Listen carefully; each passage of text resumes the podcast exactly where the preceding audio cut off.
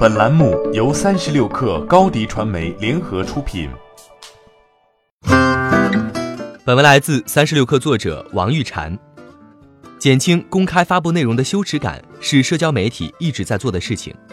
Facebook 的一项新尝试是不公开显示点赞数，具体点赞人数仅对发帖人本人可见。据外媒消息，安全研究人员率先发现了这一变化。当你浏览别人发布的内容时，只会看到一个表示赞的表情符号后面跟着 Victoria and others 这样的表述，代表维多利亚等人觉得很赞，而具体有几个人觉得赞就看不到了。 Facebook 公司的另一款产品 Instagram 也在进行同样的测试。 Instagram 已经在加拿大、巴西、澳大利亚、新西兰、意大利、爱尔兰和日本等地进行了测试。该软件对赞的表达方式被改成了 liked by Victoria and others， 意为被维多利亚等人喜欢了。 Facebook 随后向媒体证实了公司正在进行的这一测试，但拒绝分享测试结果、测试动机以及测试未来的推广计划。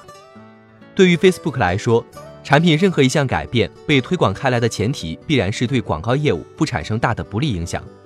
现在他的员工正在观察隐藏点赞数量这一改变是否满足这一前提。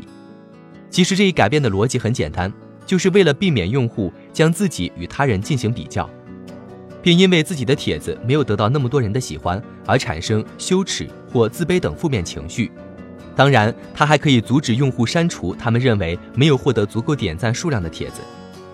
2009年 Facebook 上线了点赞功能，这个著名的大拇指图标随后被各种社交媒体换个花样抄袭而去。点赞是社交媒体用户消费内容欲望上升、创作内容欲望下降的一个产物。轻轻一点，比打10来个字更轻松的表达态度。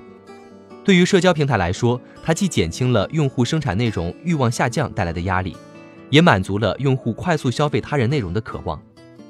但它也带来了攀比行为、更大的心理压力和羞耻感。这些恰恰都是社交媒体非常希望消除的东西。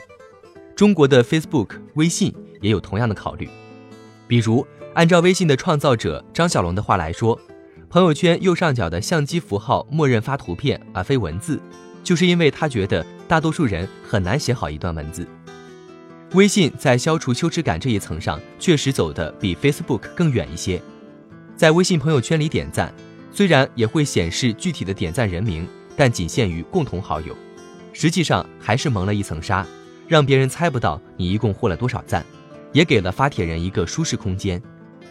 Facebook 虽然近2年来丑闻缠身，但它还是拥有庞大的用户基数，而且一直以来海外市场也确实没有出现足以取代 Facebook 公司产品的应用。